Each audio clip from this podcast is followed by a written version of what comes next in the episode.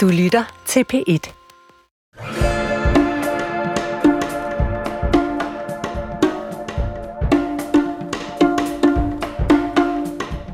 Du lytter til programmet Hvad ville Jesus have sagt på P1? Jeg hedder Iben Maria Søjden, og Hvad ville Jesus have sagt er en radiobrevkasse. Du kan skrive ind til jesus og det kan du gøre med alle mulige forskellige spørgsmål, og så øh, trækker vi et svar her, havde han sagt i udsendelsen.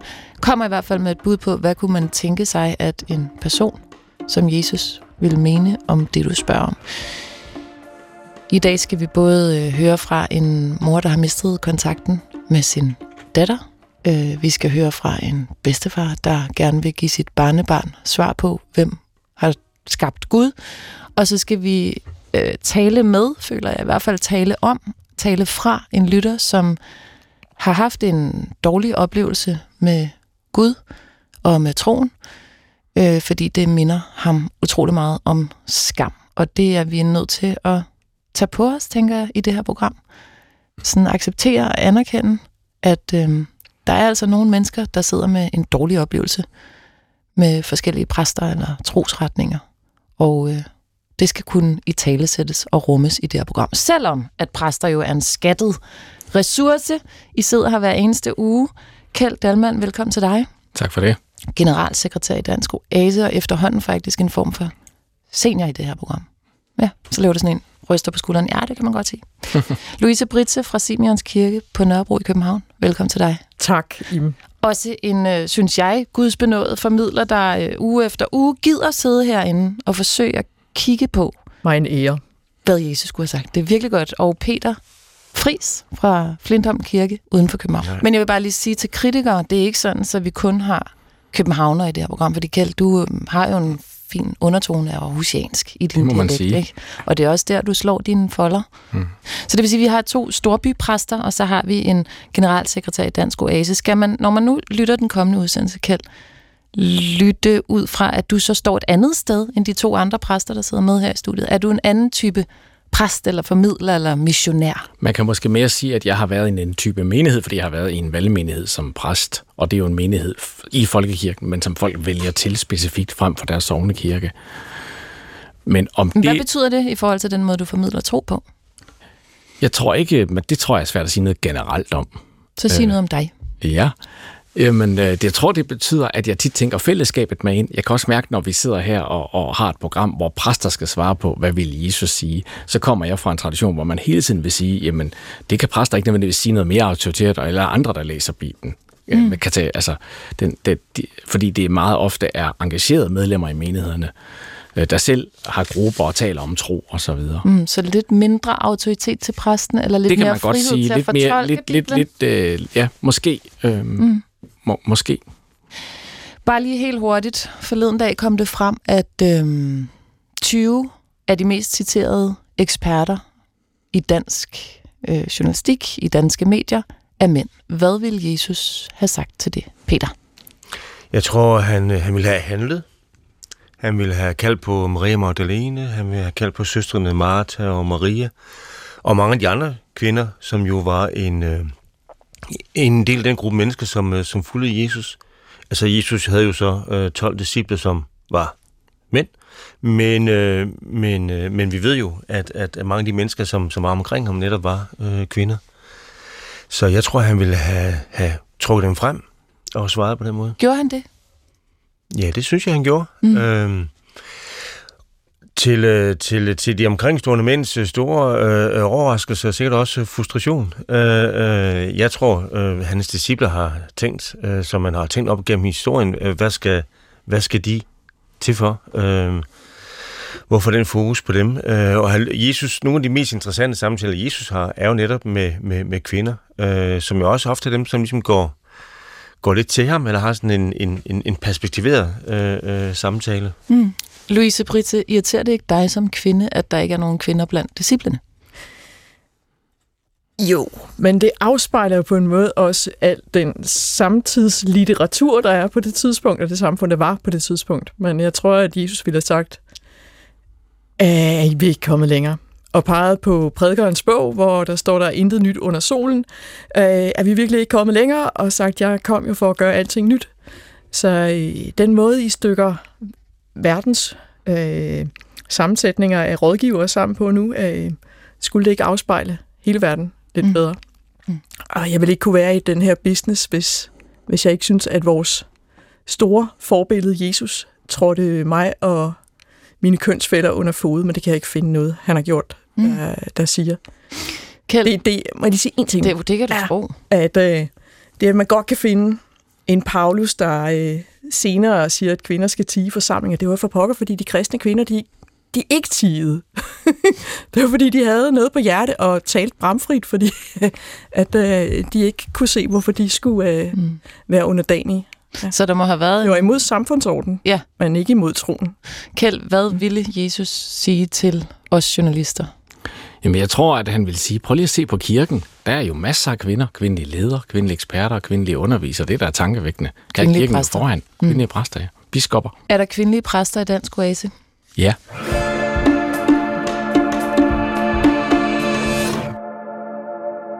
Du lytter til, hvad vil Jesus have sagt på B1. Du kan skrive ind til jesus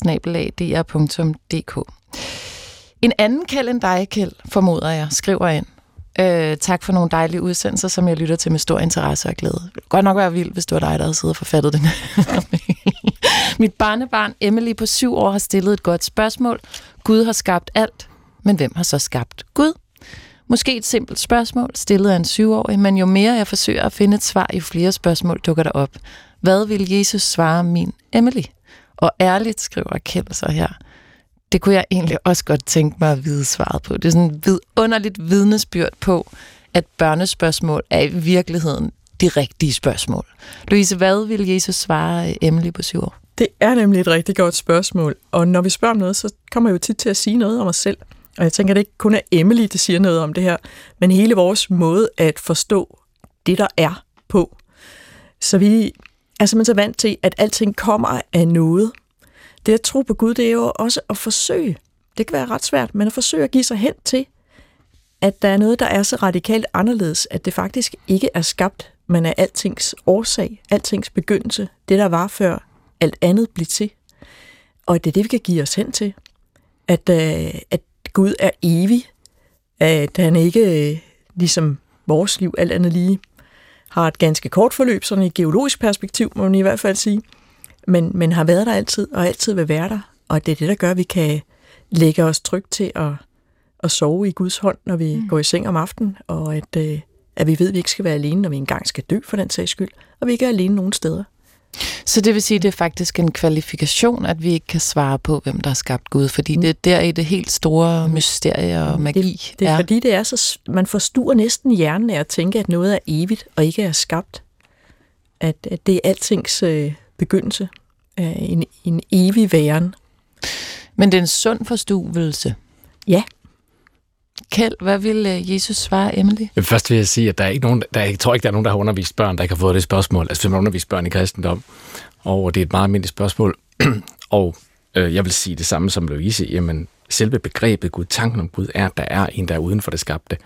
Men så er det også vigtigt for mig at sige, altså i kirken taler vi om, at Gud er transcendent, han er uden for det skabte, evig, men også at Gud er immanent. Han er på en eller anden måde til stede i sit skaberværk. Det afspejler noget af ham. Det, så vi har begge spor i Bibelen frem og tilbage. Så, så begge dele er vigtigt at sige. Men han er ikke selv skabt. Nej, han er uden for det skabte. Men det kan man jo ikke sige. Det er sådan, det er. Jamen, det, det er også meget nemt at sige, ikke? Jamen, han er ikke skabt. Nå, okay, fair, så er der ikke nogen, der har skabt ham. Ja. Jeg ikke synes, det er nemt. Jeg er enig med Louise, det er lige præcis svært, men det er nu der, mysteriet begynder med Gud. Så det er, fordi han er større, større end det, man ligesom kan måle og veje, og tænke tidsligt, og tænke skabelse, og til, altså det er hævet over det. Mm-hmm. Er det, er det virkelig det, vi, vi efterlader Emily med, Peter? altså, øh, jeg er enig. Jeg vil og, og, og Louise siger, der, men det kommer jo et, der kommer jo et clash, fordi vi, jo, vi kan jo ikke tænke anderledes, end vi tænker. Øh, sådan er vi skabt. Øh, Og, så, og vi tænker lineært, vi tænker tidsligt. Ikke? Øh, vi er vant til at tænke, at, at, at tid er noget, vi kan måle. Øh, spørgsmålet er jo, om, øh, om, om tid ikke bare er en illusion. Det er ikke noget, jeg har fundet på. Det er faktisk noget, som astrofysikere øh, spekulerer øh, meget over. Øh, og, øh, og, og, og som er sådan fundament i Einsteins relativitetsteorier, i øvrigt, ikke for at tale om, om, om dem. Men på det tidspunkt, så klasser tingene jo også. Øh, og det klasser jo, når vi skal prøve at, at, at forholde os til vores tro, og, og prøve at forholde os til, til, til, til, til, til Gud. Øh, for, og det klasser, fordi vi, vi på det tidspunkt er nødt til at bryde med, hvad vi rationelt og logisk kan begribe som mennesker. Mm. Øh, øh, og netop fordi Gud er noget andet. Altså Gud er ikke bare noget, der flytter ud af vores kontekst. Gud er noget andet end os. Øh, og jeg har ikke noget bedre ord øh, øh, end, end at Gud er altings ophav, men jeg vil sige, at der er også en tryghed i det. Øh, fordi hvis vi skal, hvis vi skal hvile i en, i, en, i, i en tryghed, altså en tro på, på, på Gud, øh, så vil det være en, en søtte tro, hvis der var et ophav til Gud. Mm. Fordi så er der altid noget bag. Så er, der, øh, så, så er Gud ikke det, som opretholder verden, det, som vi, vi kommer af. Så kommer han også af noget, og så er det bare sådan en uendelig række af ting, og, og, og det giver også en, en, øh, en, en øh, for mig vil det give en, en, give en skrøbelighed i troen, hvis det var sådan. Mm. Så, så, så det må man simpelthen bare øh, øh, øh, hvile i.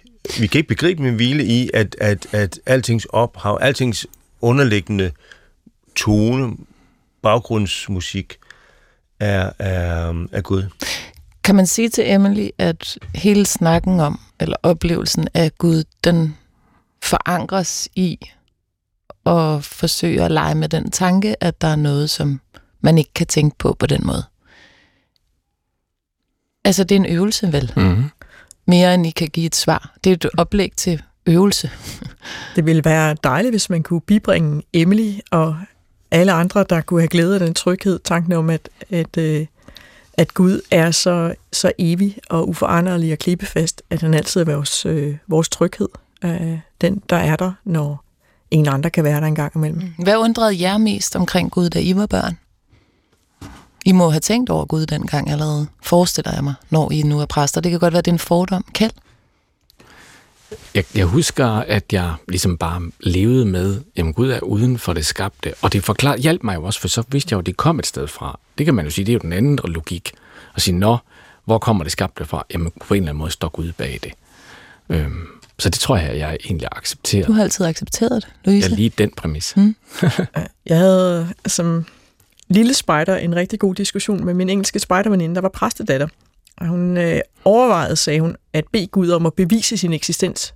For eksempel at sige, Gud, kan du ikke vælte øh, den øh, LP-plade, der står derovre oppe ved væggen, øh, så jeg ved, du findes. Men og så tænkte hun, det ville jo blasfemisk at gøre. Og hvis han nu ikke gjorde det, betød så, at han ikke fandtes. Så, så det, det lod hun så også være med at udfordre. Øh, man kan som børn have enormt store tanker om øh, Guds placering og vores relation til Gud i verden, øh, og hvordan den virker på os. Og børns tro, synes jeg, er fantastisk, fordi den er så, øh, så udogmatisk øh, og kan være meget intens. Og de fortjener i den grad nogen, der, der vil bare rumme øh, deres tanker om det. Mm. Tale med dem om det.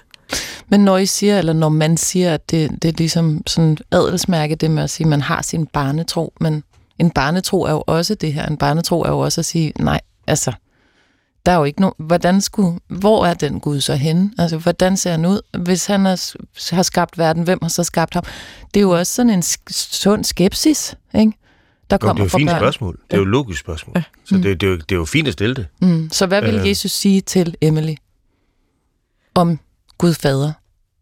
Jamen, det er jo hele troens udfordring, og man kan tro på noget, man ikke får beviser for. Mm. Altså, så kan man jo sige, at man, vi, vi, vi oplever jo andre ting, vi ikke kan se, der virker. For eksempel, vi trækker vejret, det stoler vi på, og vi tror på kærligheden, for det mærker vi også virker. Og så tror vi faktisk også på hinanden i ret høj grad. Når jeg går over for grønt lys, så tror jeg på, at de andre holder for rødt, fordi de ikke har lyst til at køre mig over. Øh, det er egentlig også at tro på, at vi passer på hinanden, og at vi vi lever efter nogle regler, vi alle sammen bakker op omkring. Mm. Um, ja, man skal stadig altid huske at kigge sig for. Ja, det skal man, man faktisk. På lys. Og nogle gange så går det også skidt. Men, um, men langt hen ad vejen uh, lever vi i en stor tillid, og vi lever af den også. Øh, og det er virkelig den tillid udfordret. Ja, Ja, kort. og nu er ikke, fordi jeg vil foreslå Emily at pille dit løg, øh, men, men, men det kunne morfar måske gøre, øh, øh, at, at løg har jo alle de her lag, Mm. Og, og en af stenene, så er der en kerne. Og man kan sige, hvis man nu, hvis man nu øh, tænker tilværelsen og livet som, som et løg, hvor der er en masse lag, øh, og forklaringer og årsager og, og, og udvikling, alt hvad der måtte ligge, øh, så man kan pille af. Til sidst så kommer du ind til en kerne, og så kan du simpelthen ikke pille mere af. Mm. Øh, og, og, og det løg, der er Gud kernen. Du kan ikke pille mere af. Gud er det inderste løg. Mm.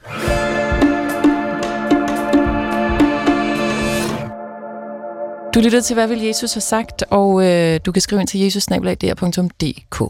Nu skal I høre Kjeld Dalman, Louise Britte og Peter Fris. Vi har fået et øh, spørgsmål. Det er en af de spørgsmål, som hvis de var blevet stillet på en generalforsamling i en andelsforening, så ville øh, håndsoprækningen starte med kommentar. Det er ikke lige så meget et spørgsmål, som det er en kommentar.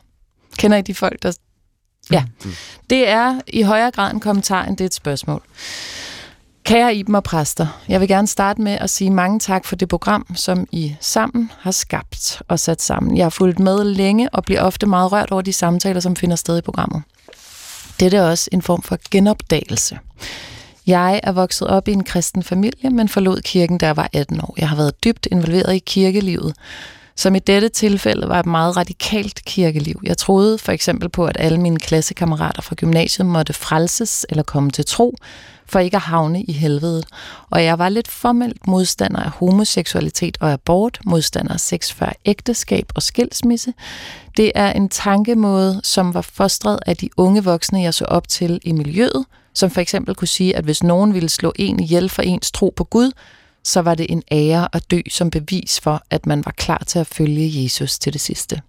Der var en stor meningsdybde for mig, da jeg var teenager, i at være en del af det her miljø. Samtidig med, at jeg også tror, at jeg har slået mig meget hårdt på kirkelivet.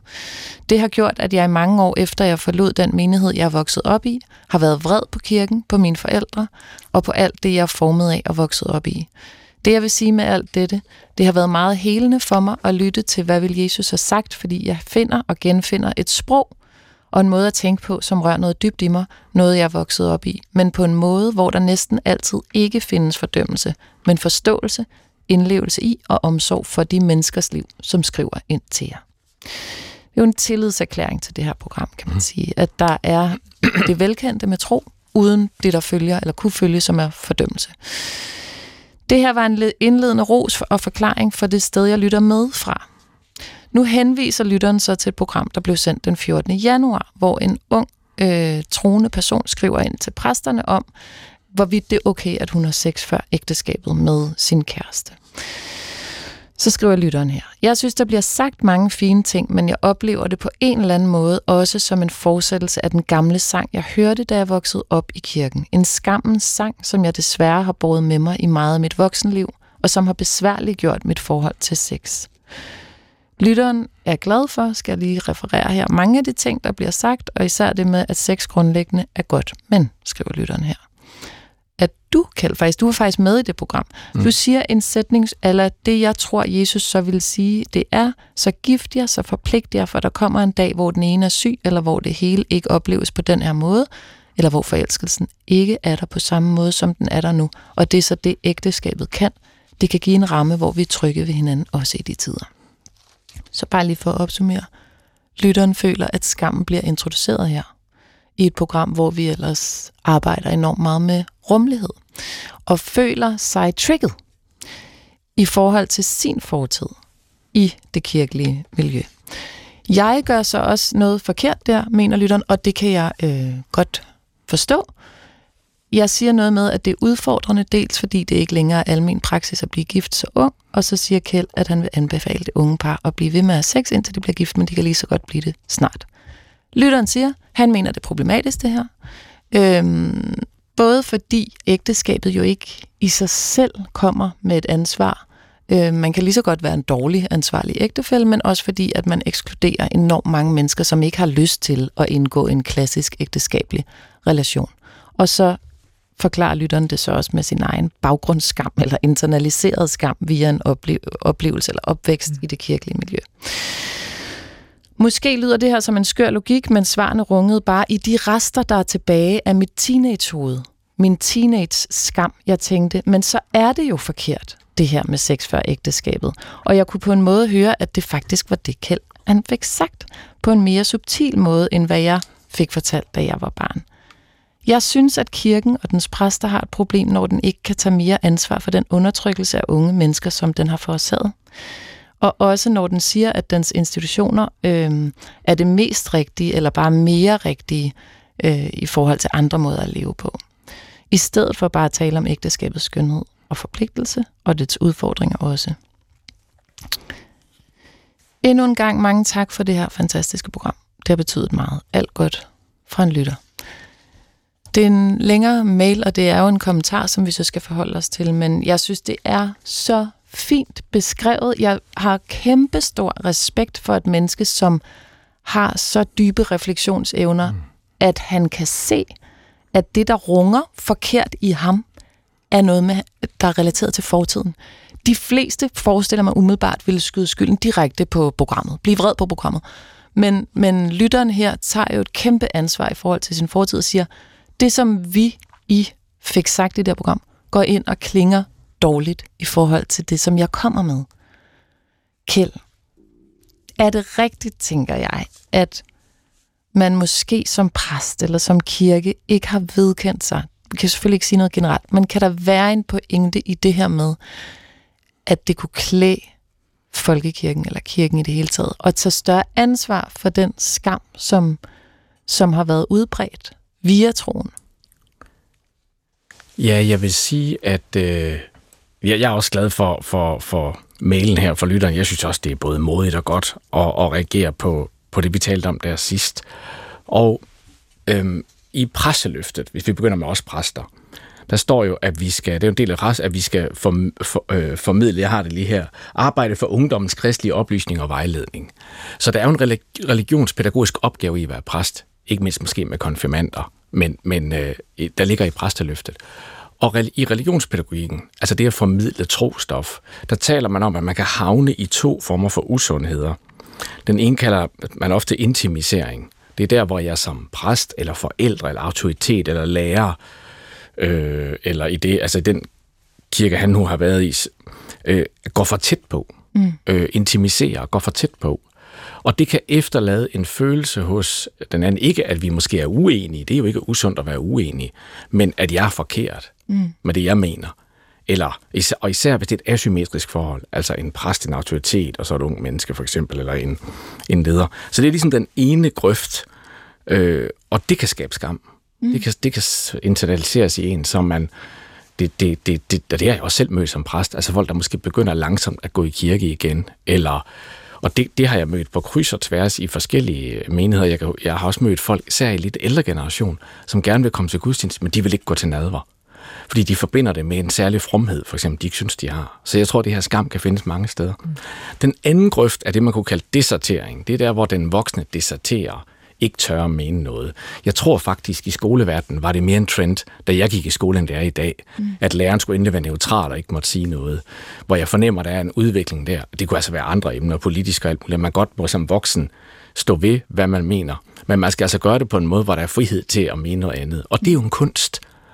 Og nogle gange er jeg helt sikker på, jeg har sikkert også selv sagt ting, eller kommunikeret ting, hvor nogen, hvis de kommer med en, noget meget skamfuldt, uanset hvor det kommer fra, kan blive aktiveret. Og det kan man jo, man kan jo sige noget med de bedste intentioner. Det er en af de mm. svære ting ved at være prædikant, det er, at man taler til en menighed, som kommer mange forskellige steder fra. Mm øh, med emnerne. Så det er jo sådan det sprog, jeg tror, vi skal have i spil her. Ja, så Der skal enten går man for tæt på, måske som præst eller selv med som autoritet, det er i hvert fald noget, ja. man skal være opmærksom på, eller også så trækker man sig for meget og ligesom bliver urele- irrelevant, fordi man egentlig ikke ja, viser, hvem man selv er. er, at psykologisk set, der skaber det også skam. Mm. Altså den børn, der vokser op med meget utydelige forældre, mm. kan få præcis den samme følelse af ikke at være god nok.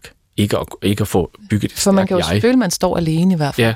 Men vil det så sige, at der slet... Fordi hvis man siger, I må godt have sex før i ægteskabet, men det er gift jer. Altså, der er vel også en eller anden form for... Altså, det kan vel ikke kun være der, lytteren kommer fra, som får aktiveret den skam. Der er vel også underliggende et eller andet lille græn, at det ville være bedre, hvis vi er gift, når vi har sex. Man, hvis jeg lige må tage den, så vil jeg Ja. sige, så det var også det, jeg forsøgte at sige i det andet program, at jeg vedgik mig jo, at jeg tror, at Jesus ville. Jesus mm. var fuldstændig en tradition, hvor ægteskabet stod meget højt. Det er også i, i, den, i altså Confessio Augustanus, den folkekirkelige bekendelse, der, der er ægteskabet jo en del af det, kir- en del af kirkens lære, kan man sige. Så jeg står fuldstændig ved, at Jesus og kirkens tradition sætter ægteskabet højt. Altså det, at der er en ordning og et løfte. Og jeg oplever egentlig også, at lytteren her langt hen ad vejen, vi møder hinanden i det der med det forpligtende. Mm. Og det vil jeg sige, det er det ægteskabet er, det er at afgive et løfte. Det er det, der egentlig er det forpligtende i det. Okay, og Ja. bare lige for at sådan opsummere, for hvis man nu lige har siddet i sin bil og lige skulle ind og købe en plante i Plantorama og kommer tilbage igen. Altså det her, det handler om, det er, at vi har haft en ung lytter, der har skrevet ind, må jeg gerne have sex med min kæreste, før jeg bliver gift. Der er blevet øh, snakket om det i studiet, og så er der en anden lytter, som har tænkt, det lyder som den gode gamle skammens sang. Men med det forbehold, at han selv kommer et sted fra, hvor skammen har fyldt enormt meget. Ikke? Øh, det er det umiddelbart spørgsmål. Øh, er der noget rest af skam i det her fra præsternes side? Øh, det andet spørgsmål er jo så, har vi kigget nok på, hvorledes at kirken og troen også har haft en rigtig uheldig rolle i forhold til at pålægge skam? Øh, det kan måske have noget at gøre med pædagogikken. Det kan også have noget at gøre med den måde, det er blevet formidlet på, det med tro og hvad Gud er og hvad Gud synes osv. Peter? Jo, der er jo ingen tvivl om, at, at man øh, fra kirkens side, sådan bredt, øh, bredt forstået, har brugt øh, skam til som et styringsredskab. Øh, til at øh, indrette eller afrette folk, øh, men jo også til at sætte øh, anskueliggøre for dem, hvor de står i forhold til, til, øh, øh, til Gud. Mm. Så hvis du får tale at, at den, den adfærd, den, den øh, øh, levevis, øh, nu tænker jeg ikke specielt øh, om, om, om ægteskab, men generelt set, øh, er afgørende for, om Gud elsker dig, eller Gud har afelsket dig. Øhm, og det er jo et, der har jo vist op gennem historien, mm. øh, at være et øh, meget effektivt øh, værktøj øh, til, til, til at styre folk. Og det skaber jo det skaber jo den form for skam, hvor, hvor, hvor, hvor, hvor der kommer selvhad, ikke? Mm. Øh, hvor man ikke elsker sig selv, som vi jo ellers er budt, at vi skal elske os selv øh, som vores næste, som vi skal elske Gud. Øhm, så den form for, for, for skam er jo, er jo destruktiv. Mm. Øhm, hvad hedder det? Og så kan man godt have forskellige, man kan jo godt have forskellige tilgange i forhold til, hvorvidt øh, man synes, at, at, at, at øh, man skal have sex før ægteskab, eller man ikke skal. Og jeg tænker, man kan godt rumme forskellige positioner, øh, øh, og have en samtale omkring det. Øh, det, der er vigtigt, det er, at man ikke bruger det til at, at, øh, at udskamme, og det vil sige, mm. destruere et, et menneske. Der er også en, en, der er også en konstruktiv form for, for, for, for skam, øh, som, som jeg tænker. Jeg tænker, skam som fænomen er jo, ikke, er jo ikke dårligt, hvis det bliver brugt til at bringe os et andet sted hen. Okay, lad os også lige, lad, lad os lige, for den skal vi også, den er, men den er lidt abstrakt, tænker jeg, fordi ja. jeg, så er det ikke bare ansvar, du tænker på, fordi Jo. skam, er der en konstrukt, findes der en konstruktiv god skam? I don't think so. Tror du det? Mener du øh, det? ja, jeg tænker, øh, Thomas Østergaard øh, med, øh, med Nordic Waste øh, burde skamme sig. Mm. Øh, for det går rent juridisk, øh, så er der ikke noget at komme efter. De kan gå konkurs, og de kan trække millioner ud af boet, øh, fordi øh, øh, der har været nogle udgifter, og alting er fuldstændig juridisk efter bogen. Men, men sådan som sådan der bliver handlet, og sådan som han sidder med, med, med, med, med, med alle sine penge, og, og, og, og, ikke, ikke gør noget. Mm. Det burde øh, for mig se kalde på en stor skam, øh, som ikke gør, at han sidder og tænker, at jeg er et dårligt menneske, men som gør, at han tænker, jeg må handle, Jeg må, jeg må gøre noget, jeg må gøre noget anderledes. Så det er det, jeg mener med konstruktiv angst. S- skam, eller, ja. skam. Øh, Ja, så skam er ikke kun en dårlig ting. Louise, hvad skal vi sige til denne lytter, som kommer med hele sit bagkatalog, og så samtidig faktisk har haft en tillid til det her program, skriver, at det har været helende for personen, hvilket er kæmpe store ord, men som havde, fik det mærkeligt af denne her snak. Ja, jeg har nogle gange haft for eksempel samtaler med, med folk, der var vokset op i, i stærkt religiøse miljøer, for eksempel Jehovas vidner eller sådan noget, som, som har fået en, øh, en seksual moral, hvis jeg skal sige det lidt for simpelt, som selvfølgelig har været præget af, at man i nogle tætte religiøse kredse kan, kan have en, en stærk kultur om, hvad der er rigtigt og forkert. Mm. Og hvis man så bryder med den kultur, så kan man stå meget alene i forhold til øh, store dele af det omgivende samfund, som, øh, som bredt sagt måske har en meget afslappet seksuel moral. Øh, og så tænker jeg, at det kan være svært at finde hvad man egentlig selv synes, hvad man vil stå ved. Øh, det, det er meget svært for os alle sammen at smide det over bords, vi har, har med os fra barns ben, og som vi godt, måske godt kan mærke, at, at vi ikke er hjemme i det længere, at det ikke passer med vores integritet. Øhm, så jeg kan virkelig godt forstå, at man kan søge efter, men, øh, hvordan finder jeg egentlig min egen ben i det her? Mm. Hvordan lever jeg, så jeg kan stå ved det? Og øh, jeg hører måske egentlig også et, et spørgsmål mellem linjerne, som, som jeg egentlig synes er vigtigere end, end sex før ægteskabet eller ej, som er, øh, hvordan finder jeg frem til et nyt gudsforhold mm. øh, i det her? Øh, fordi øh, det, det er da utrolig vigtigt at kunne, kunne finde et, hvor man er med sin integritet, hvis man gerne vil blive ved med at have et forhold til Gud. Jeg tror alt andet vil være en meget ensom følelse, hvis, hvis man er vokset op med, at det er det, øh, der er livets kilde, og der man, man kommer fra. Man kan bare ikke rigtig trives i den kultur, man er kommet fra. Det er bestemt ja. også det spørgsmål, ja. jeg hører, og som ja. jeg har set rigtig mange gange, at det kan være sværere at finde frem til en personlig mm øh, rolig relation til Gud, hvis man kommer et sted fra, der i forvejen var religiøst, yeah. men på en måde, hvor man ikke hørte til, mm. mm. end hvis man kommer helt uden. For man skal først aflære sig det andet.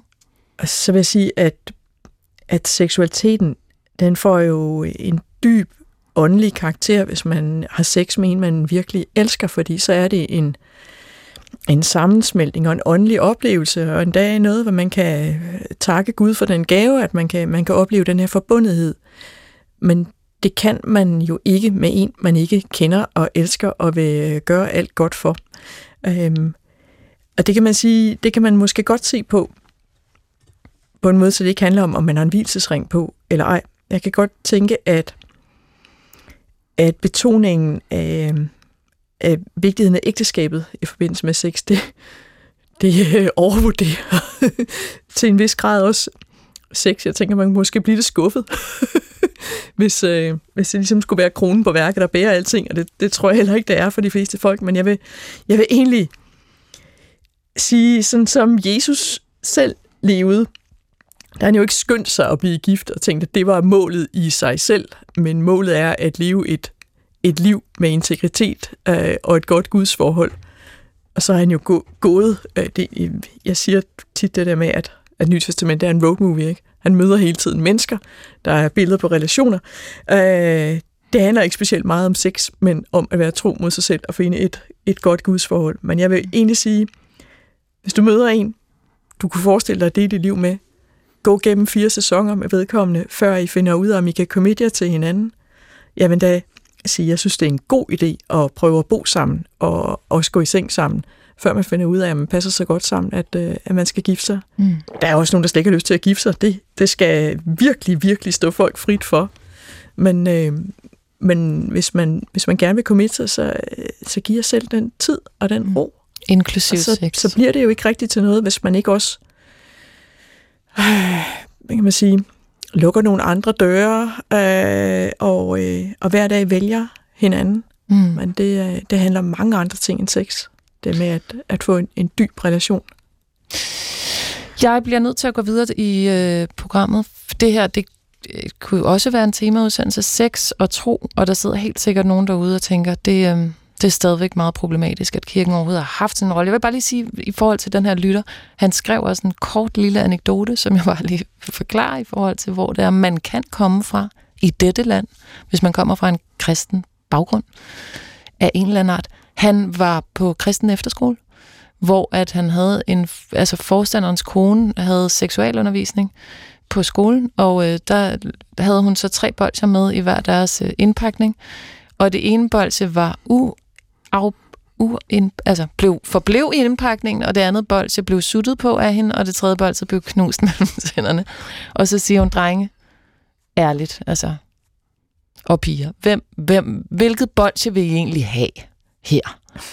Og så øh, stod svaret jo rungende tilbage. Selvfølgelig vil man helst have det bolsje, som forstanderens kone ikke har suttet på. Mm. Det er bare at huske, at det har ikke med kristendom at gøre. Det har noget med hendes, ja. øh, øh, hendes personpræference og hendes øh, forsøg på at, at få kontrol. Og således øh, opmuntret. Tak fordi du skrev ind, lytter. Det var virkelig, øh, det var virkelig vigtigt, både for programmet og for mig som tilrettelægger, og tænker jeg også for dig, Kjeld, at høre fra hvilke ører, der bliver lyttet.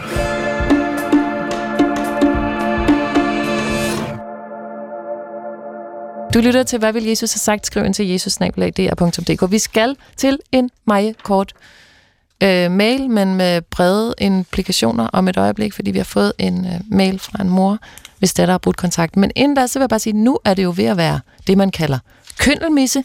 Kunne I kort lige opsummere for lytteren, hvad er det for en tid på året, set med kirkelige briller, siger jeg kigger på dig, Louise, med de flotte store læsebriller på. Ja, øh, det markerer slutningen på Jomfru Marias barselsårlov, kan man sige. Fordi øh, 40 dage efter en kvinde, på den tid, hvor Jesus blev født, altså var blevet mor, måtte hun vende tilbage til templet med en lidt mere øh, en mere mørk brille, kan man sige, at det også betød, at hun blev anset for uren i, øh, i 40 dage efter fødslen.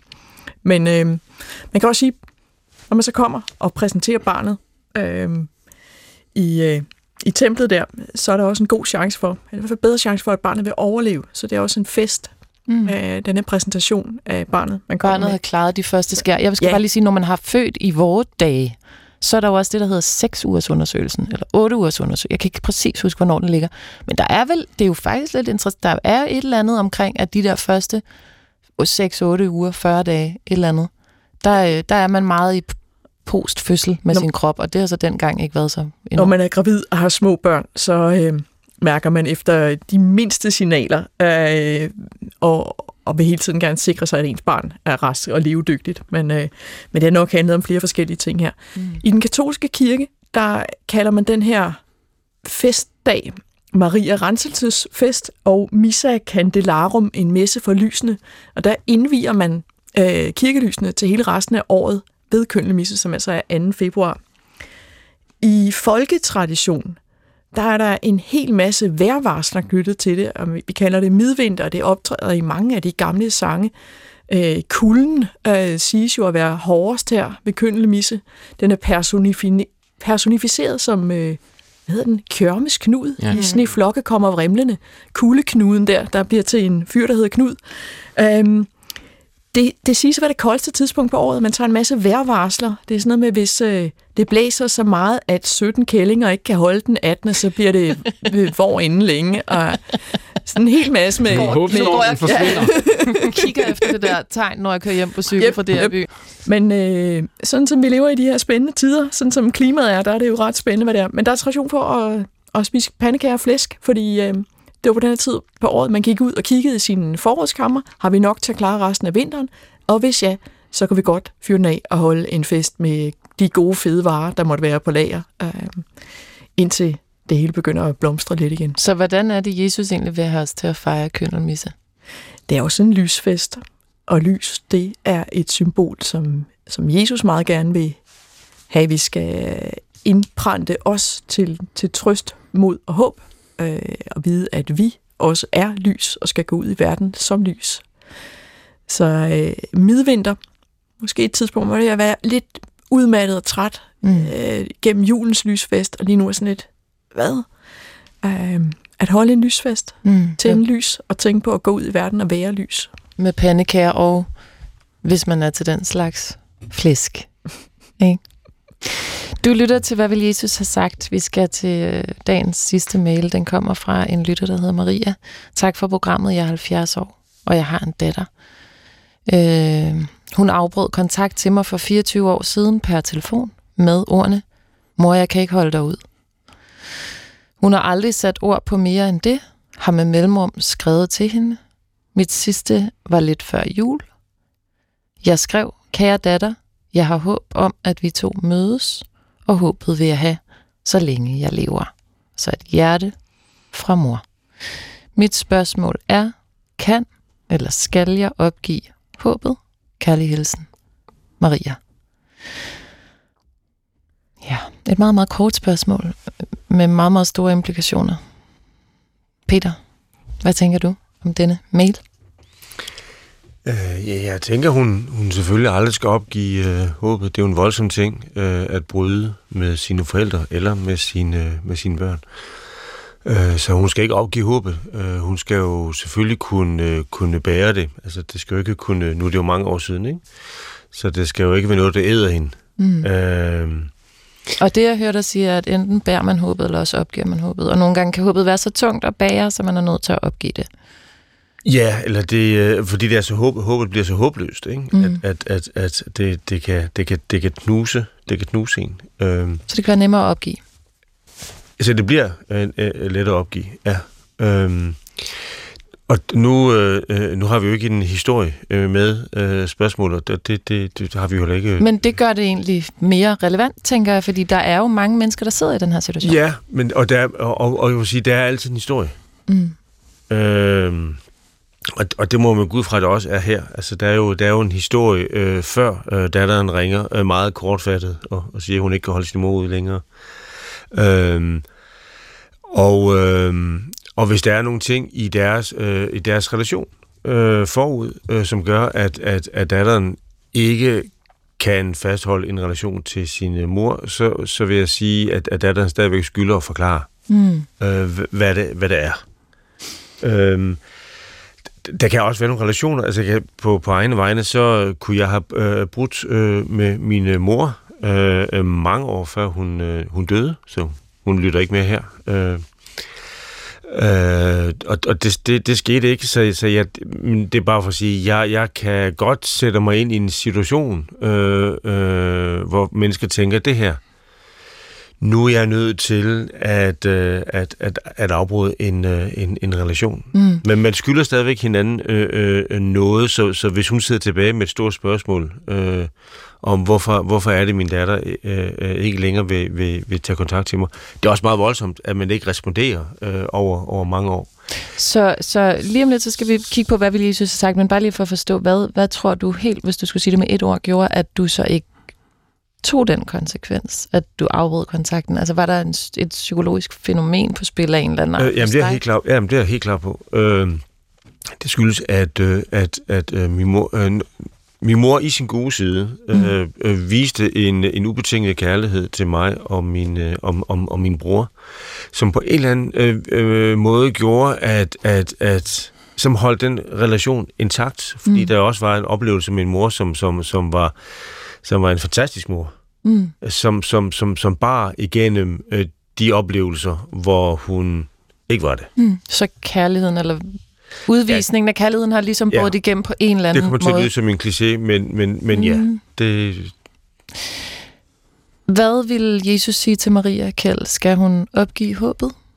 Jeg synes uh, aldrig, at man skal tage håbet fra noget menneske, eller opgive håbet.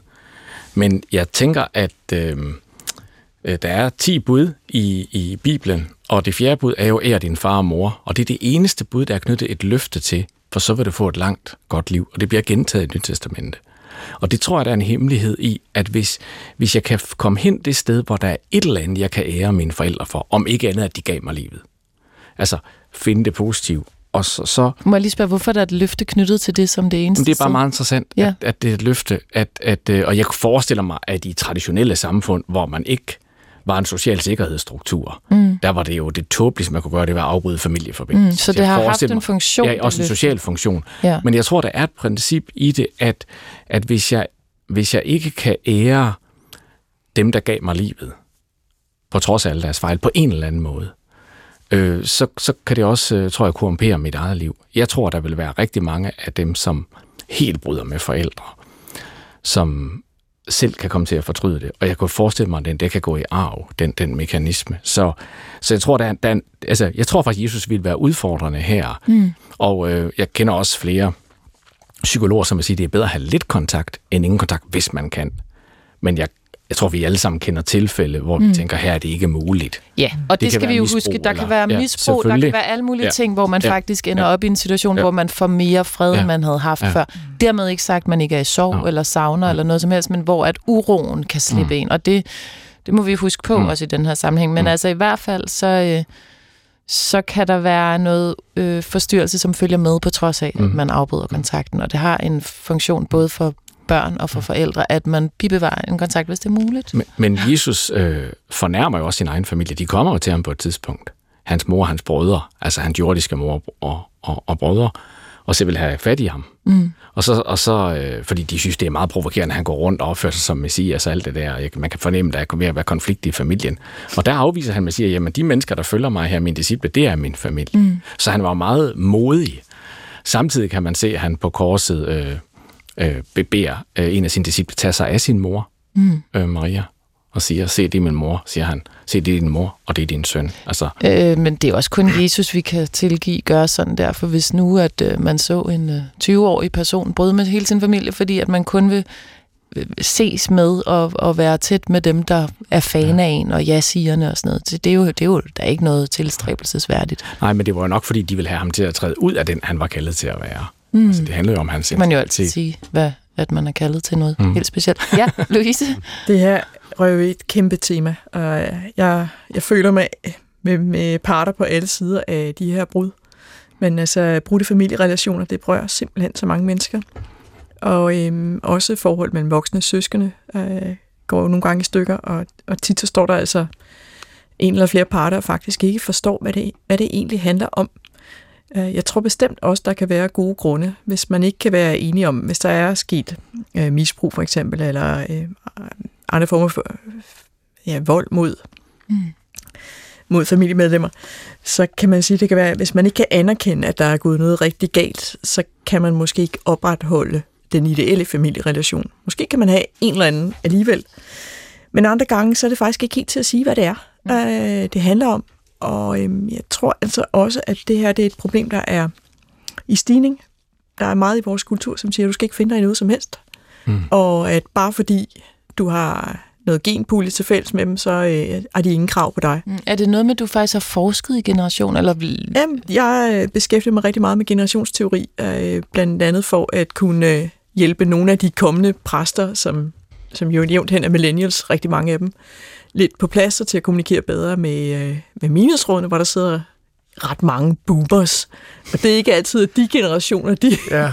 forstår hinanden så der godt. er en kryds, et kryds der, der skal... Og ja. det, det kan der selvfølgelig også være tale om øh, et generationskløftproblem her. Mm. Men det er det jo ikke nødvendigvis, når det handler om brud mellem søskende, øh, og det ser jeg også tit, og det er meget smertefuldt. Der er især ja, op til jul, vil jeg egentlig sige, der har jeg mange samtaler, der handler om smerten ved ikke at kunne være sammen med dem, som man mm burde Men du siger millennials, og så siger du samtidig det her med, at det er et problem i stigning, at folk de øh, bryder kontakten. Har de to ting, altså hvordan er det nu, man er som millennial-type? Det er jo blandt andet mig også. Det er jo fra, hvad, 75 til 89 eller sådan noget. Ja, yeah, altså, det, det bliver jo virkelig, virkelig groft generaliserende, men det er en, en lidt mindre generation end i, i særdeleshed af babyboom-generationen, og også generation X, og jeg kan sige, gamle sure generation X'er som mig, jeg er fra 1972. Mm-hmm. Øhm, vi er jo blomsterbørns børn, der, der faktisk har lært at finde os i, i stort set hvad som helst, fordi vores forældre de havde rigtig, rigtig travlt med, med deres eget projekt. Jeg taler ikke specifikt om mine forældre, men, men generelt læse Kløvedalernes øh, bøger, der er kommet mm. i år, om, mm. om hvor travlt øh, dem, som er 75-85 øh, nu, har haft med at realisere sig selv. Øh, vi i min generation har fået rigtig meget det, man kalder resiliens øh, på godt og ondt, øh, men, men det er jo millennialerne, vi har kunnet takke for MeToo, og der, jeg mener det oprigtigt, altså, fordi de faktisk har, har fået en opvækst, hvor de øh, har lært, at de ikke skal finde sig hvad som helst. Mm. Så de er bedre til at sige fra. De siger også hurtigere op fra arbejdsmarkedet, og jeg tror også desværre, at de siger hurtigere op i, øh, i forhold mm. til deres familie og kærester og venner.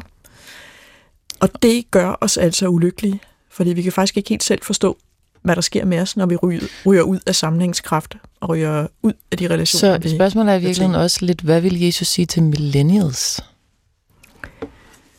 Øh, jeg håber, at, at Jesus han øh, jo vil minde os om, at når vi har del i kærligheden, så er vi faktisk knyttet sammen for evigt.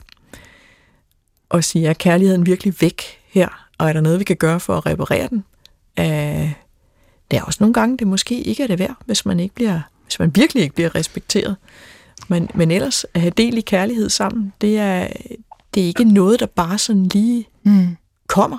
Jeg tænker, du må, når du sidder og kigger på ja. de her generationer, have, have spurgt dig selv om, hvilken generation Jesus vil vibe bedst med. Men det kan være, at vi lige skal tage den på et andet tidspunkt, fordi det er virkelig vigtigt. Han er virkelig en rummelig fyr, vil jeg sige. Så alle mulige ja. forskellige typer af generationer. Men altså, det er vigtigt, at vi lige får svaret lytteren på, hvad vil Jesus sige? Aldrig opgive. Det er jo det, hun konkret spørger. Skal jeg opgive håbet? Det vil Jesus sige, aldrig opgive håbet, eller hvad, Peter? Kort? Ja, altså hvis lige vil knytte an ved, ved, ved, ved det fjerde bud, øh, så, så, så tænker jeg, at det skal være, ligesom jeg har dobbelt kærlighedsbud, så skal det også være dobbelt bud. Ære, øh, ære din far og mor, ligesom de skal ære dig. Mm. Øh, der findes rigtig mange gode grunde til at bryde med sine forældre, øh, og, og, og, og, øh, og, og der er mange mennesker, som burde gøre det, og ikke, og ikke gøre det. Øh, så det er mere for, at, at, at den ikke ligger parkeret hos, hos, hos børnene. Hvis jeg skal svare lytteren, mm. øh, men med noget, hun kan bruge, så tænker jeg, at øh, jeg vil sætte, hvis du mig, så vil jeg sætte mig, og så vil jeg skrive en fortælling om mit liv med dig som barn. En almindelig fortælling, ikke hvor man tager nogle temaer op, ikke hvor man prøver at, og, øh, at stille den anden ud. Du gjorde jo også altid, eller jeg synes også, det var svært, men simpelthen bare en livsfortælling. For, øh, øh, og, og så sende den. Mm. Fordi de kunne måske, i den beskrivelse, så kunne det måske være noget, hvor, hvor, hvor datteren siger, men, men det er jo lige præcis det, jeg oplever som et problem, eller, eller det, du beskriver der, det har jeg aldrig oplevet. Altså, det kunne måske være den der murbrækker. Fordi hvis det er et spørgsmål, om man prøver at ringe til hinanden, eller, eller mm. skriver korte beskeder om, jeg kunne godt tænke mig at få kontakt med dig, det, det kommer der ikke noget konstruktivt ud af. Så skal hun bevare håbet.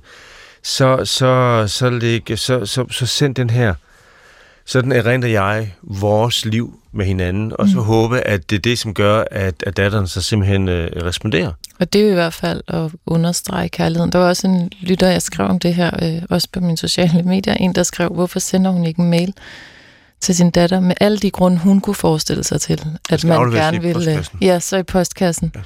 Alle de grunde, der kunne være, er gode grunde til at bryde med mig som mor alle de grunde, hun godt ville kunne forstå til, at hun var et alt for besværligt individ. Det var i hvert fald et sted at starte en samtale, men vi bliver nødt til at afslutte på, hvad vil Jesus have sagt til moren Kjeld? Jamen, til moren ville han øh, have sagt, kig indad og lyt. Lyt til, hvad det var, der forårsagede det her brud. Mm. Gjorde Jesus det selv, eller hvad? Gjorde han det? At nu havde han ikke, han var, øh, Jesus var helt og udelt, og var ikke årsag til noget brud. Mm. Øh, så, så, så det var ikke, det, var, det er jo ikke hos ham selv, man møder det. Hvor, men, men han rådgiver andre til at gøre det? Ja, man kan sige, at han, man kan sige to ting. Han, ved, at han tager, ved at han går til sidst går ind i døden, mm. og ikke gør modstand, og tager sin, hvad kan man sige, sin, sin dom og død på sig, så stiller han sig jo der, hvor så stiller han sig i solidaritet med, med alle, der lider, og med alle brud, og med alt i verden, der ikke fungerer. Så det er jo derfor, han råber, min Gud, hvorfor har du forladt mig? Han stiller sig jo der. Så hvis vi har et, et virkelig svigtet barn, så vil Jesus stille sig der og fuldstændig gå ind i den svigtfølelse. Men samtidig vil han øh, udfordre til, tror jeg, at søge forsoning. Vi har talt om det i andre programmer. Mm. Og lige så stille begynder at gå den vej. Og Louise, hvis man står i en situation, hvor man er mere miste håbet, bare her til sidst. Hvad vil Jesus så sige der? For det er sådan, lytteren skriver det. Jeg tror, når man er forældre, så er det simpelthen ikke et valg at opgive sit barn nogle gange. Vi hører også rørende om, hvordan øh, mennesker, der er bortadopteret, jo aldrig glemmer øh, det barn, de, de ikke har fået nogen relation til. Altid tænker på dets fødselsdag. Sådan. Det, det er ikke en mulighed. Um, det, er en, det er en del af ens krop.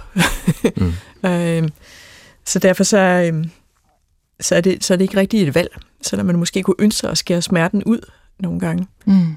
Men det er jo rigtigt nok, øh, som Kjeld siger, at, at Jesus faktisk godt kan finde på at råde til, at, øh, at man er nødt til at bryde med dem, man ikke kan leve med, hvis man ikke bliver respekteret som den, man er, hvis man ikke må leve ud fra sin integritet og tro, for eksempel.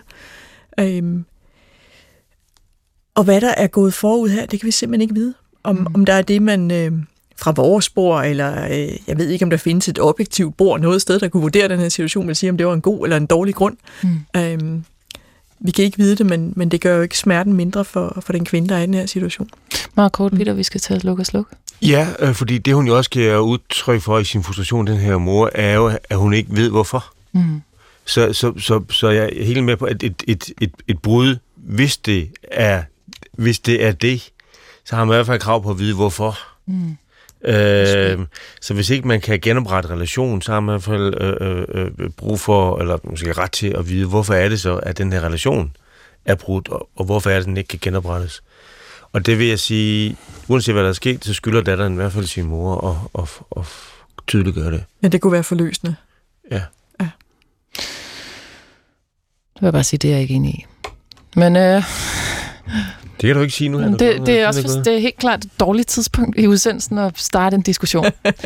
Men øh, det er jeg Men det er jo der, landet ligger. De mange tusind steder, hvor der er øh, problematiske og brudte familierelationer. Men, men hvorfor er du ikke enig? Fordi der kan være en historie, som går på, at ens oplevelse ikke bliver anerkendt. Og hvis det er det, der er det grundlæggende problem hos datteren, at hendes verdensopfattelse, hendes oplevelser ikke bliver respekteret, så kommer der et tidspunkt, hvor man ikke skal bruge mere tid på at forsøge at få dem forklaret over for sin mor. Men derfor kan man måske godt mødes en gang om året. Det, man, man behøver ikke det, det, så bryde, bryde. Man kan jo godt mødes med den præmis. Måske. Kjeld Dalman, Louise Britze og Peter Fris. Tak for dansen. Tak. Tak også til producer Christoffer Emil Brun. Vi er tilbage næste uge. Skriv ind til jesus-dr.dk.